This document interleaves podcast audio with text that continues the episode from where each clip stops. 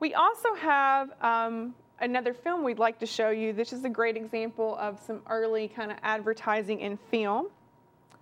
Let's see. Now, this is actually um, an eight minutes long um, to begin with, um, but we're only going to show you um, about the first three or four minutes of this. Of course, we see the young st- um, stenographer there who is working a very busy day. We see her and her boss. It's obvious, you know, from her expressions there that, you know, she's got a lot on her plate. She's really stressed out. He's giving her lots of work.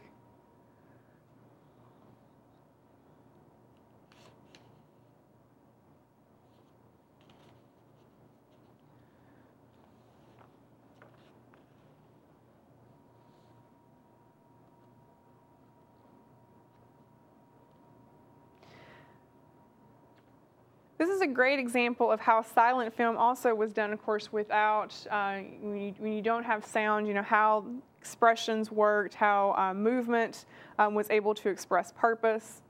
Uh, and this would again be one of those, a great film to use with students, having them actually narrate and create a script for it.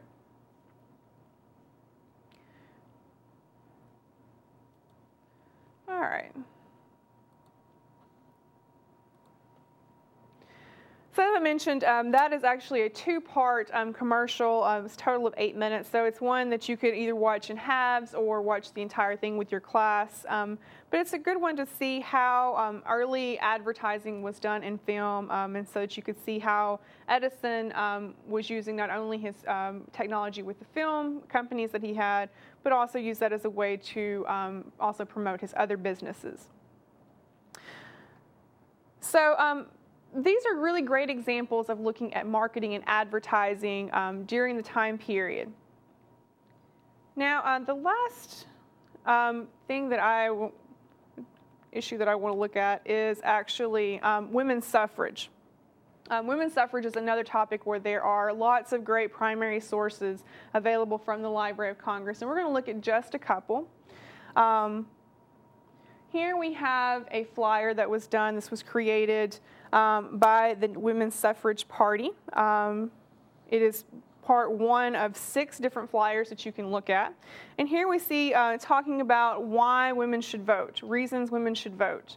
Um, so you could have your students read through this, think about the different um, things that are stated here, the different purposes. The first one being, of course, that women must obey the law just as men do. They should vote equally with men, um, and so on and so forth. We see the different reasons that they um, were advocating for the right to vote. Um, political cartoons are another example of some great sources that show um, how people both argued for and against um, women's right to vote. This one is actually um, one that argues against women's right to vote. We see the young mother there, or the mother there, kind of climbing up the steps. We see her children at the bottom, and each step is labeled with a different word. We start with love and marriage and children and home at the bottom, and as it moves up to where she's at, we see suffrage, strife, anxiety, and loneliness. Um, so you can see here that the creator of this um, this political cartoon was saying that, of course, women's suffrage would lead to problems in the home um, you know, such as loneliness, uh, you know, the careers um, would take women away from their children. Um, and so, again, advocating that um, suffrage was probably not the best thing for the country. Um, we also have images that kind of document the, you know, the work um, that took place. this is actually a pretty famous image right here. This is Alice Paul at the Nash- who was the chairman for the Women's Party um, as she unfurled the flag after Tennessee had ratified, um, ratified the 19th Amendment. Um, and so this is one that you could show your students and have them think about, you know, who were the other um, 35 states aside from Tennessee. And also think about the role of the National Women's Party. Um, so these are just um, a group of examples that you could use with your students um, looking at some different topics. Um, and this is just scratching the surface. There are many, many more primary sources um, that you can look at um, that look at any of the different topics um, that, um, that pertain to the progressive era. Um, but we're going to switch gears right now and actually um, bring up um, Katie Randall, who is a student with the Center for Historic Preservation, a student here at MTSU, who is going to talk about a lesson plan with education reform. Thanks, Kara. As Kara mentioned earlier, progressives were also very interested in education reform, and more specifically, they were very interested in education reform in rural areas. Um, so when we talk about Rosenwald schools, as Kara mentioned, um, we're talking about the early 20th century rural Southern school building program.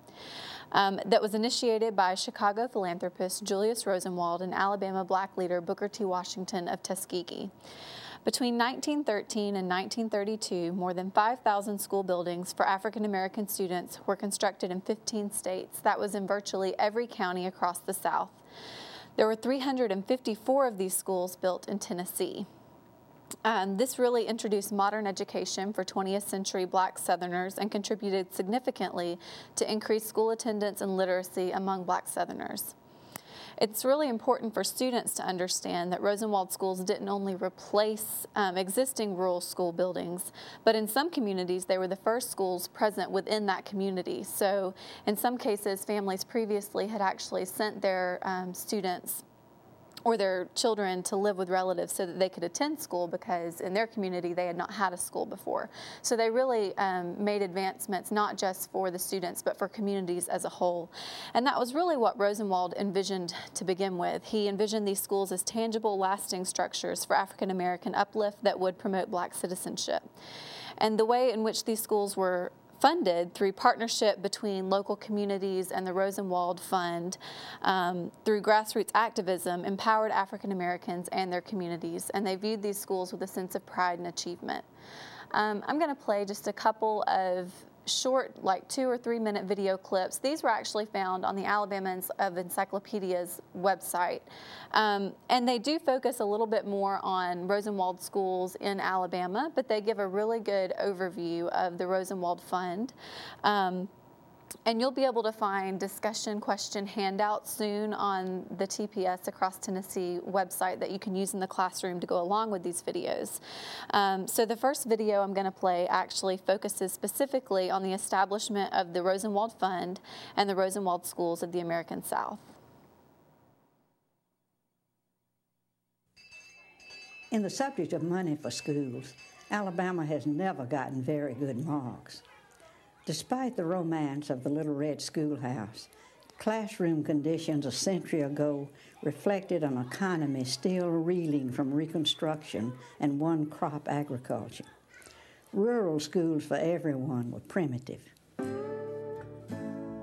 For blacks, under the policy of separate but equal, the state's performance on the former was perfect, and on the latter, perfectly awful. The buildings themselves were generally uh, uh, very a very rude construction of uh, rough planks, slightly elevated off the ground, or sometimes not, in just a dirt floor. There may be seats, there may not be. Books were, were hard to come by. These are not the most desirous circumstances for education. A thousand miles and a world away in Chicago, the president of Sears Roebuck lived among the corporate elite. But on his 50th birthday, Julius Rosenwald, the son of Jewish German immigrants, would touch the lives of black people in Alabama and secure his name in history. In 1914, he formed a partnership with Booker T. Washington and established a multi-million dollar building program that would eventually construct over 5,000 schools for rural blacks in the South. The first 100 would be built in Alabama. The buildings were simple and could be constructed for about $600 each, but were meticulously planned. Although most were one-room structures, they were based on the latest ideas in learning. Ironically, this significant advance for African Americans came out of a context very much about limits on black achievement. And then the second video focuses mostly on the impact of Rosenwald schools and the opportunities that they created for blacks across the South.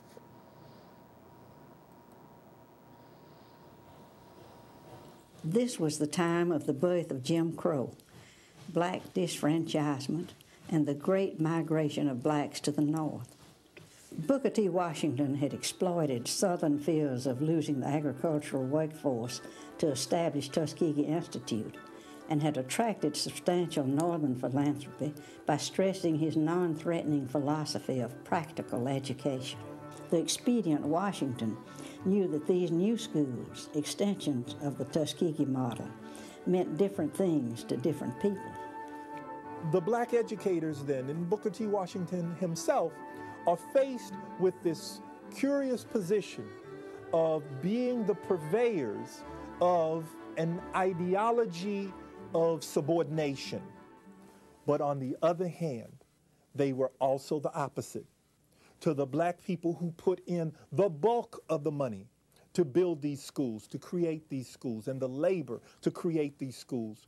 They saw them as sites of freedom.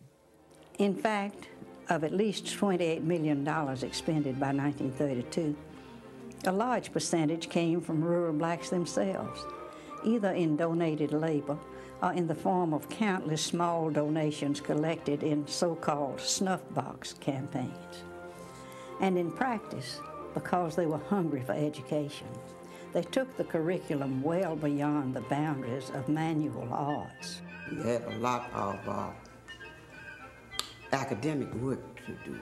Emphasis was placed on mostly uh, mathematics, geography, history, and uh, English. Fannie Whitfield started school at the Rosenwald School in Midway in 1923. She went on to college and herself became a teacher, largely because of its inspiration. The school itself was, meant much to me because uh, it was my foundation as he had intended. Rosenwald's generosity would improve the lives of a multitude of individuals. But because of the initiative of the people themselves, it would provide a spark for a level of progress well beyond the expectations of him or his generation. Once you get the, get the skills, what you do with them rests on uh, uh, in the hearts and minds of blacks themselves. That becomes the challenge, and that is a challenge that blacks are going to answer in a very profound way that will work toward the undermining of racial hierarchy. Most of the few Rosenwald schools that do remain have been abandoned. An effort is currently underway to locate them and nominate them to the National Register of Historic Places. So like I said, those are just great short little clips that you can use in the classroom that gives students an idea of what preceded Rosenwald schools and what the Rosenwald schools look like.